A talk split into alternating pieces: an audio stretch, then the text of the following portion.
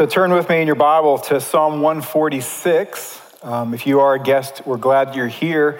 Psalm 146 is going to help us uh, to, um, to fix our eyes upon the one who's worthy of all praise. It's important for us to recognize this that it is Christ who saved us. And as a church family, it's Christ who took our lives and, and merged them together and connected us and has sought to grow us, and He serves us, and He has sent us with the gospel to, to the world. It is Christ who kept us unified during a year of, of um, medical, um, political, racial, uh, social unrest. It is Christ who healed people's lives in our church family, and it is Christ who comforted those who were grieving the death of a loved one. It is Christ who sustained our teachers, our parents who became teachers, our first responders and healthcare workers. It's, it's Christ within our church family who has granted strength, endurance, and for many in our, our church family, relief uh, from the perpetual binding strain of anxiety, fear, depression, and chronic pain. It is Christ who motivated every act of obedience, every act of generosity. It's Christ who blessed us in order that we might be able to be a blessing not only to our own community, but to our state, to our nation, and around the world. It is Christ who drew over a hundred, eight hundred people over the last year to come as a first time visitor, to come into this room in order to hear about Christ, to hear the gospel, and to worship him. It's, it's Christ who opened up people's hearts, who, who quickened their conscience, who, who opened their spiritual eyes and gave them the gift of faith and allowed us to rejoice with so many people who indicated that they had just trusted Christ. It is Christ who is worthy of all praise. And Psalm 146 says, Praise the Lord. Praise the Lord, O my soul. I will praise the Lord as long as I live. I will sing praises to my God while I have my being. Put not your trust in princes, in a son of man in whom there is no salvation. When his breath departs, he returns to the earth, and on that very day his plans perish. Blessed is he whose help is the God of Jacob whose hope is in the Lord his God, who made heaven and earth and the sea and all that is in them, who keeps faith forever, who executes justice for the oppressed, who gives food to the hungry. The Lord sets the prisoners free. The Lord opens the eyes of the blind. The Lord lifts up those who are bowed down. The Lord loves the righteous. The Lord watches over the sojourners. He upholds the widow and the fatherless. The way of the wicked he brings to ruin. The Lord will reign forever. Your God, O Zion, to all generations. Praise the Lord. Praise the Lord. Verse 5 tells us Blessed is he whose help is the God of Jacob. Sometimes when I even this week have thought about like what should the title be, the, the idea of being helped, it, it sounds like most of the effort is still ours, doesn't it? Like, like we're doing all this work and God is behind us and he's got his finger on our back and he's helping us along. But, but the only reason I use the word is because he uses the word that in his mercy and his kindness, when he describes the fact of that every impulse in your heart that's ever been good has come from him, he describes that as help. Every time you've ever done something that is loving or merciful, every, every act of faith, it's all motivated by His Spirit within our hearts. And yet He says, This is what it means to be helped by me. We as a church family and as individuals have been helped, marvelously helped. And every year, what we seek to do is to set aside one particular day, it happens to be today, and simply celebrate some of the ways that God has helped us. I know that motives are difficult to discern. And therefore, people have gotten the wrong idea sometimes from year to year about what this day is about. Is this scoreboard Sunday? Is this pat yourself on the back Sunday? Is, is this put your head in the sand and ignore the reality of all the pain in the world Sunday? And the answer to each of those is no. You see, there's a passage that we looked at last year, Luke chapter 17. It says there that there was 10 lepers, people with such problems with their skin that, that they had to be isolated from community. They couldn't be around people except other lepers. And they meet Jesus on the road and he sends them to the temple, and on the way, he heals them. And it says, and one of the ten came back to give thanks.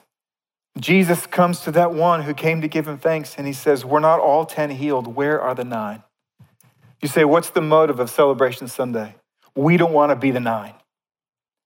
All right, we have not found any secret sauce at Providence. We're not better than any other church. We're just helped.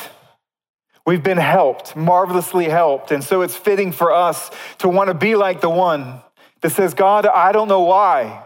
It's all grace. It's not because we're more. It's not because we're better. It's not because we're wiser. It's not because we have better leaders. It's because you have helped us and we come back and we want to say thank you. Psalm 9:1, Dave read it earlier. He says, I will give thanks to the Lord with my whole heart. And then he tells us how he's going to fortify his thanksgiving. He says, I will recount, literally, I will count again. I will remember again all of your wonderful deeds. What this means is this is that if it ever comes to a place in your life to where someone says, Hey, what are you thankful for? and you cannot think of something, it's because you need to do some recounting. To look back in your past, to look back in your week or your day, and to say, God, what have you done in my life? What have you done in my life that it's undeserved, it's kind, that's, that just proves that you're near, that, that you love, and that you love me?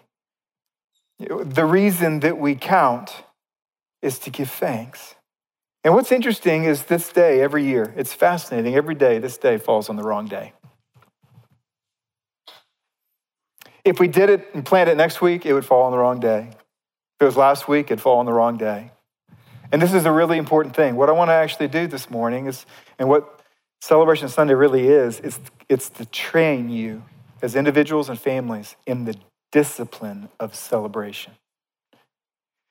You've heard of the discipline of prayer and Bible study where you do things even when though it may not feel like the easiest thing to do in the moment, but then there's benefit.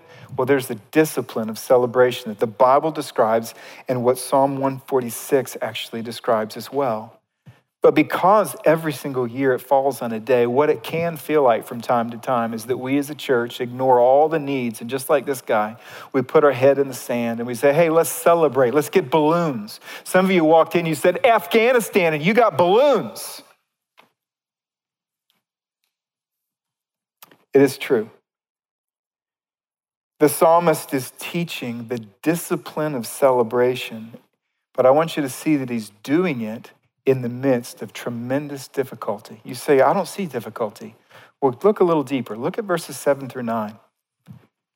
The Lord is doing things to oppress people, imprison people, hungry people, blind people, people who are bowed down, people who have lost their homes, exiles, refugees, sojourners, people who have buried their husband and wife, mom and dad people who are surrounded by wickedness.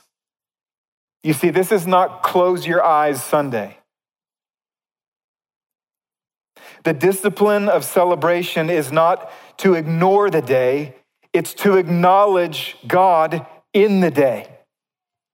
And it's something that we need to do as a church family. It's a discipline, but it's also a discipline you need to do yourself. That even when you don't feel like it, it's important to pray. And even when you don't feel like it, it's important to recount so that you can give thanks. But before we do that, before we dive into the text, it really is important to acknowledge the day.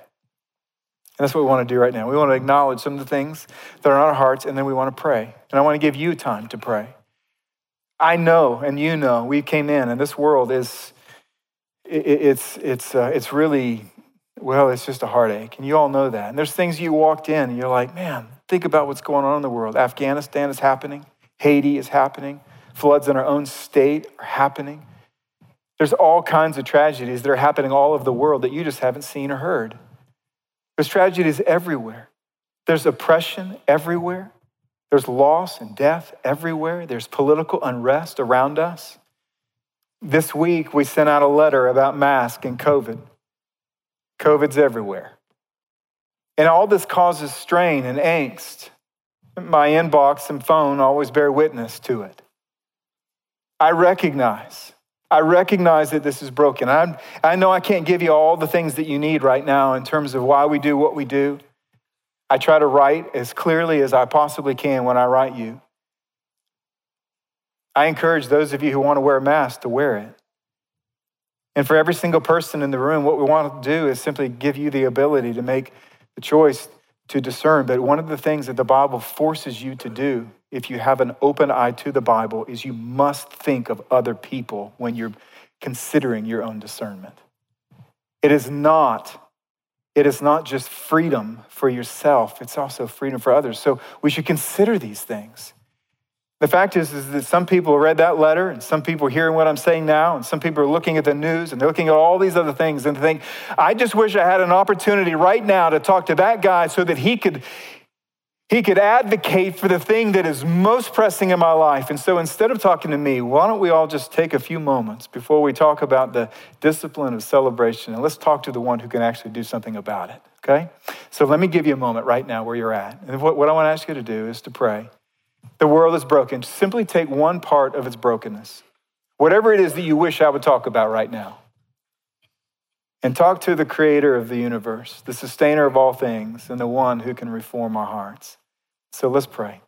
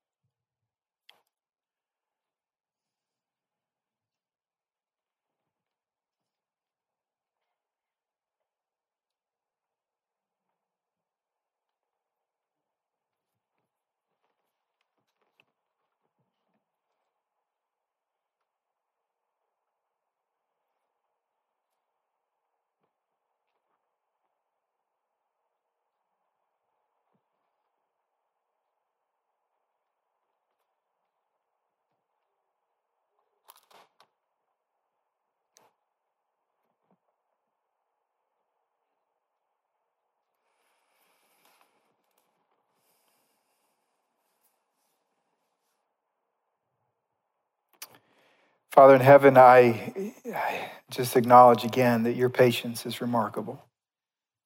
Your patience with us, your patience with the world. Your patience seems to be only outpaced by your love uh, for us, for people.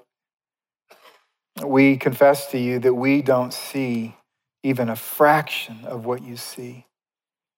And our heart isn't even capable of breaking and being grieved over what we even do see to the capacity that yours does, and yet you see it all. You feel it all, and you are the victim of every sin. You carry the heartache of, of every person who feels heartache. And so we call upon you, our Maker, and we recognize that apart from you, we can do nothing. Apart from you, we would have seen no good things. And we confess to you that when we look into the world and we see its brokenness, the first thing that we have to do is to confess that we've contributed to it. Our own sin and pride and lust and greed and unbelief and deceit, our own irritability and impatience have contributed to so much of the chaos. And so we ask that you would forgive us and we ask that you would heal us. And now we ask that you would heal our world. We ask that you would heal our city, our state, our country. We ask God for those who've never heard the gospel that they would be able to hear. We pray for those in Afghanistan you would protect. Haiti, even in our own state, other places where there's tragedies and disasters that are happening, where so much loss of life and property and freedom, so much loss of peace is being experienced all over the world. We simply ask, God, for your grace. We pray, Father, for those in our church family who are oppressed. We pray for those who are poor. We pray for those who are hungry. We pray for those who are refugees. We, We pray, Father, we pray for those who are orphaned. We pray for those who are widows. We pray for those who are blind. We pray for those who are hungry. We ask God for your grace in their lives. For those who are battling COVID or family members who have COVID, we ask God that you would give them grace, you would heal. We ask that you would help us to be marked by love in all that we do, all that we say, and all that we think. And so, God, on this day, when we pause to say, we thank you, God, I thank you that we get to say thank you, not in a vacuum of reality, but our thank you is, is pressing us to a greater reality, and that is that you really are the King, you really are the Lord. And so, would you capture our hearts again this morning? And would you teach us through these words in Psalm 146 how to celebrate in the midst of a storm? We pray this in Jesus' name. Amen. So, what do you do? Well, we read Psalm 146, and now this is what I believe the psalmist tells us to do. First, this is not only for us today, but for you individually and your families. When you need to celebrate, even in brokenness, what do you do? First, he tells us to point your praise to the Lord, to point your praise to the Lord. See, he knows that we're like a faucet that's stuck in the on position. He knows that God made us in such a way that it's like the gears are stripped and praise or, or that water is flowing out of that faucet. And you are like that faucet, and your mouth, those words are just gushing forth praise. It always happens. You see, anytime that our heart is stirred by something that is talented, by something that's beautiful, by something that's creative, that's something that's that's, um, that's, that's smart or that's somebody that's smart, talented, virtuous, courageous, acts of valor. When we see something that's tasty versus something that's not tasty, it's amazing what happens. Anything that stirs this heart motivates the mouth to say, That's good, I like that. And so we spend our whole life saying good and bad and good and bad. I like that, I don't like that we praise. Praise means to boast in, it means to adore or to admire something. It's to say, this is special, this is important, this is good. He knows that we do that. The question is not if we are going to praise as a people this week. The question is what and who we will praise this week. And the psalmist is seeing that the Lord is moved in good ways and kind ways, and his soul is stirred. And so, what does he do? He starts in verse one and he commands us to praise. He says, Praise the Lord. He's speaking out. Praise the Lord literally means hallelujah. Hallelujah means praise. Yah for Yahweh is the Lord. And so this psalm begins and ends with that with that word, hallelujah, praise the Lord. He's telling us to praise. He says, You need to praise. He says, You need to praise. You may not feel like it, but you need to praise. And you need to praise too. And then what he does is he immediately switches gears almost uh, uh, instantaneously and he begins talking to himself and he, he begins saying, I need to praise. He grabs his own soul, he lifts it up, and he says, You, soul, you need to begin praising the Lord.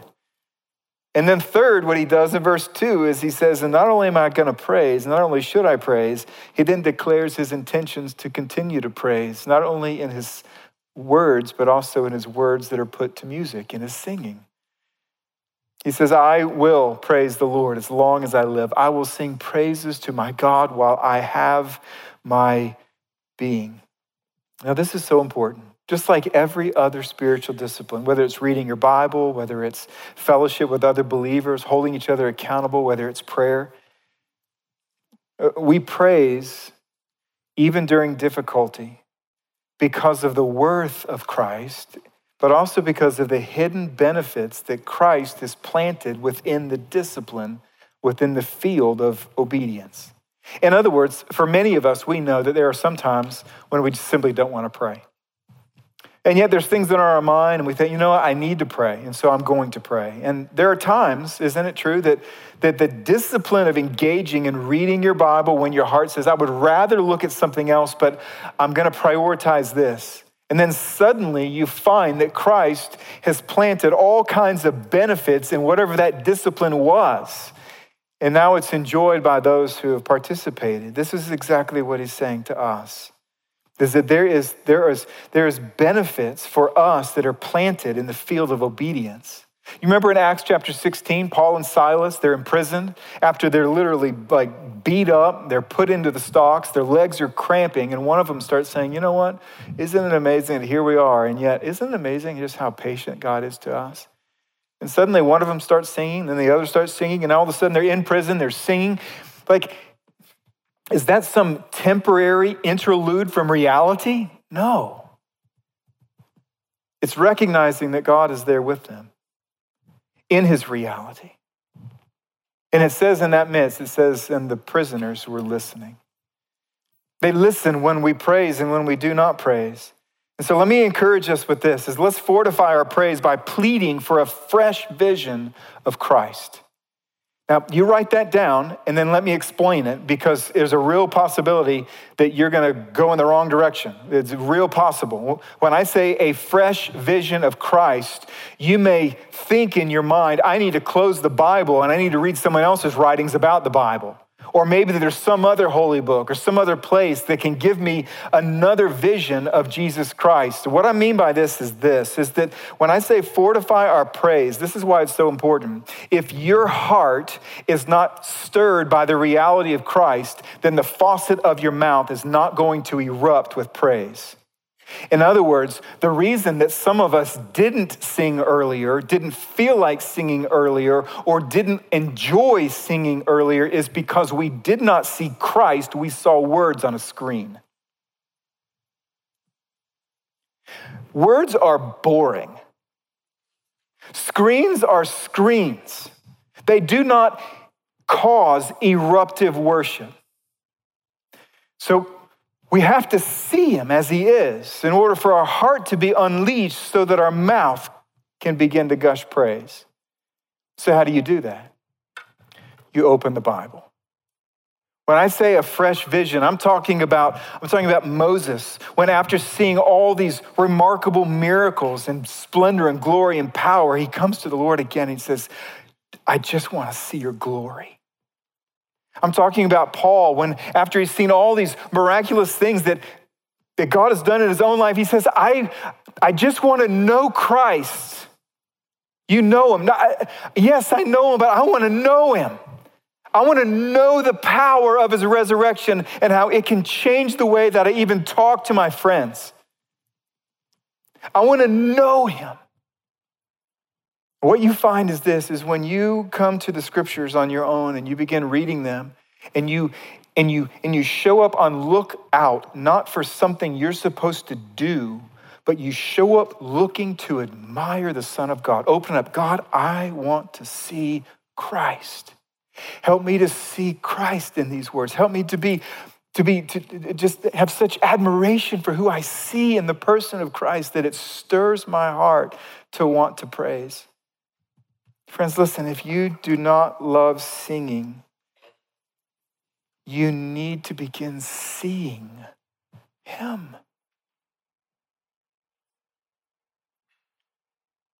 And so let me encourage you is that you're going to praise something this week. Let me just make sure to remind you to put it on the right thing, the best thing, the sovereign one, the creative one, the healing one, the patient, gracious, kind one.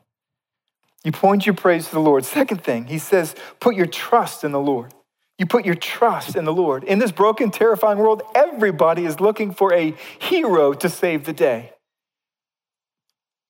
We typically look at our heroes as the influential people who have, who have authority, who have power, so we typically look to politicians and we look to rulers and leaders and we look to people who have these kinds of influences in our life. But notice what he says in the midst of talking to us about how do you celebrate during the storm. What does he say?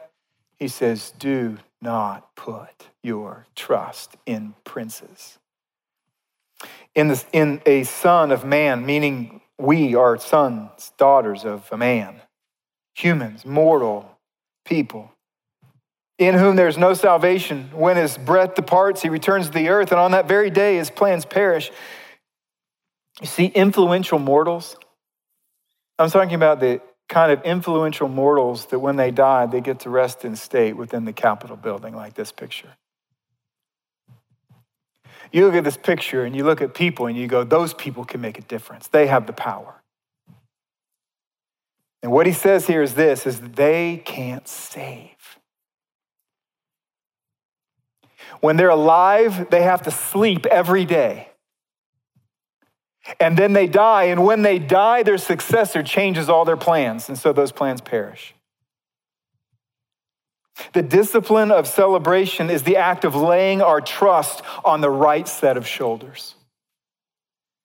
In other words, if you need peace in this terrifying world, if you need truth in this deceitful world, if you need spiritual renewal within this morally corrupt world, if you need and long for cultural reformation within this morally broken world, put not your trust in mortal man.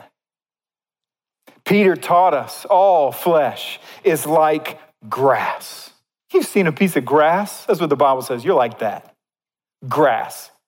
You go, but some grass gets really pretty. It does. And Peter recognizes that. He says, you know what? Not only grass, he says, in all its glory, meaning that when we like find someone that can jump four feet off the ground, we're like, wow, that's spectacular.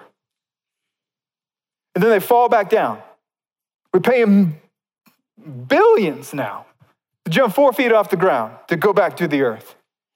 He says, look, their glory is like grass that has a flower. It's like normal people and they're just grass. Then you got these special people, they're like the grass that has a little flower. he says, You know what's going to happen to all the grass and all the flowers? It's going to fall, wither, and die.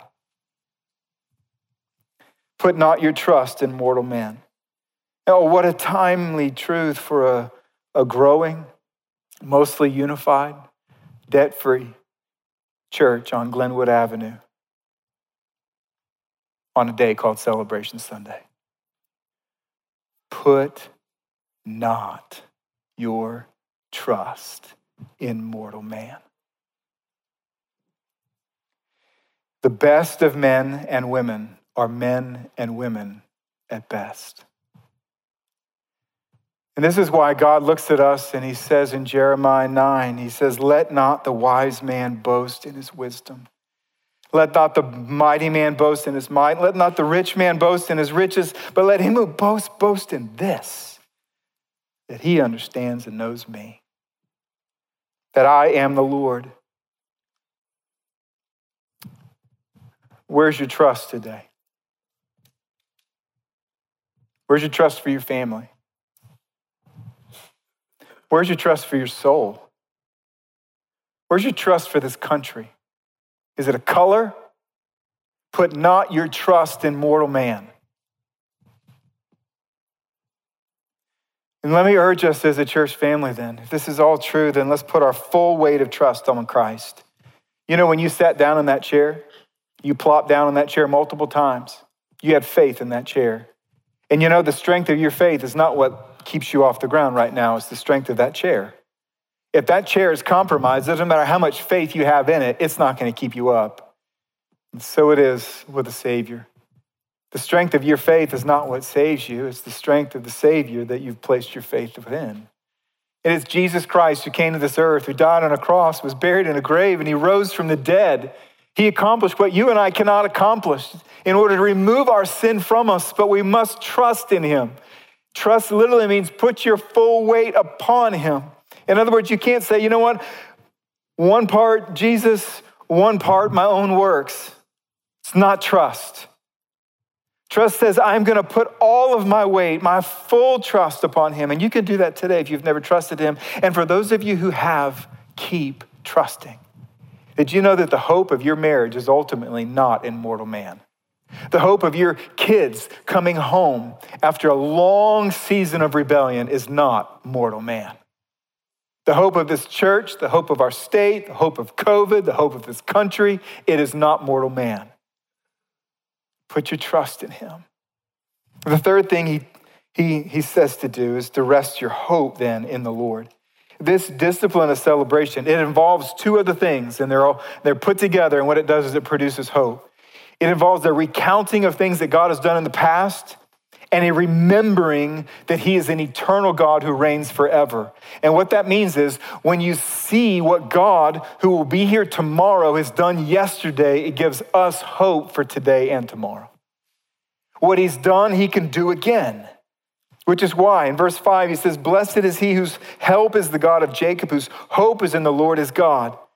And then what he does from verses six through nine, if you notice, like he just starts listing things that he's seen God do in people's lives in the past. He made the heaven and the earth. He keeps faith forever. That means his promises, his word. He makes a promise, he makes good on that promise.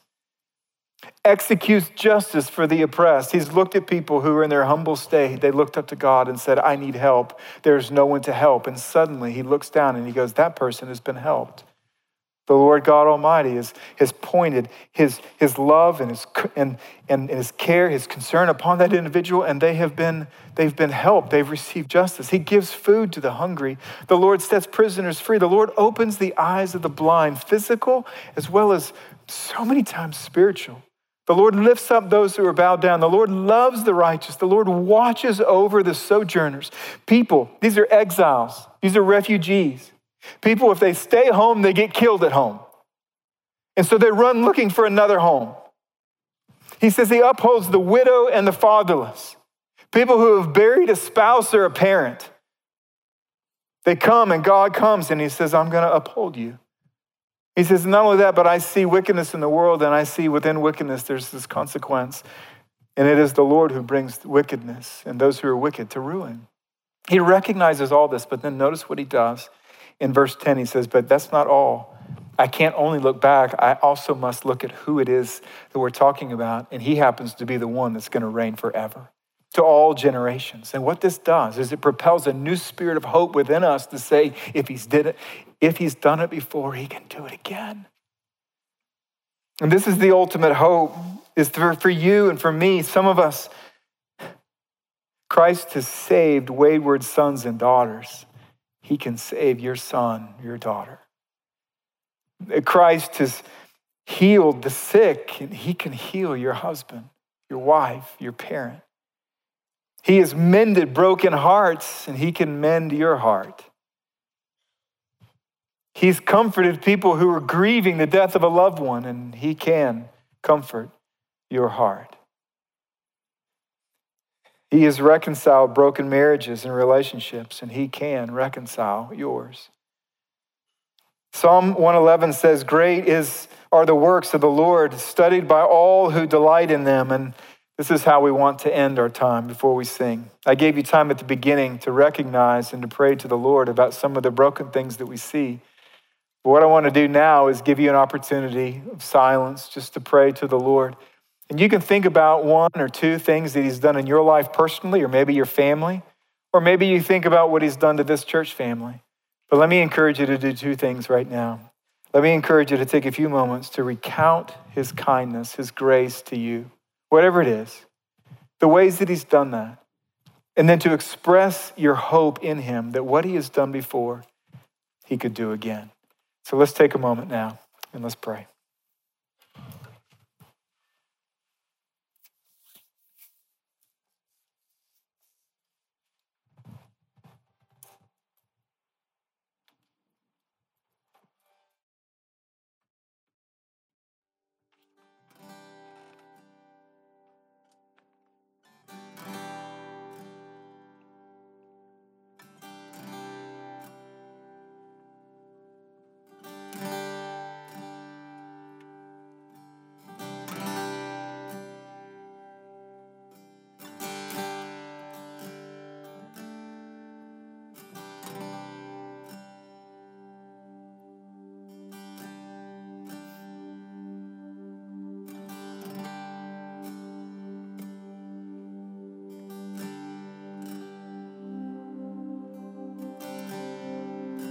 Father, we thank you that you have been kind to us. You have helped us in a marvelous way. The Bible, your word, tells us that the wage of sin is death, and, and yet here we are still alive. Your mercy to give us time to repent, and then your continued blessings in our life when we do. It's all just grace. It's all mercy. We recognize that all that grace and all that mercy comes from you. So for every act of kindness, every every blessing, every word of encouragement, every protection, provision that we have not even been able to see. We just say thank you. We thank you that you've been good to us, and because you have been good to us, and because you're the eternal righteous God, we believe that what you have done, you can do again. And that gives us hope. We're thankful for that hope. So we pray now, God, as we sing to you, that you would fill our hearts, not just a picture of a screen, but you would help us to see your kindness and love portrayed most vividly on the cross is the motivation to pour out praise. We love you, and we pray this in Christ's name. Amen.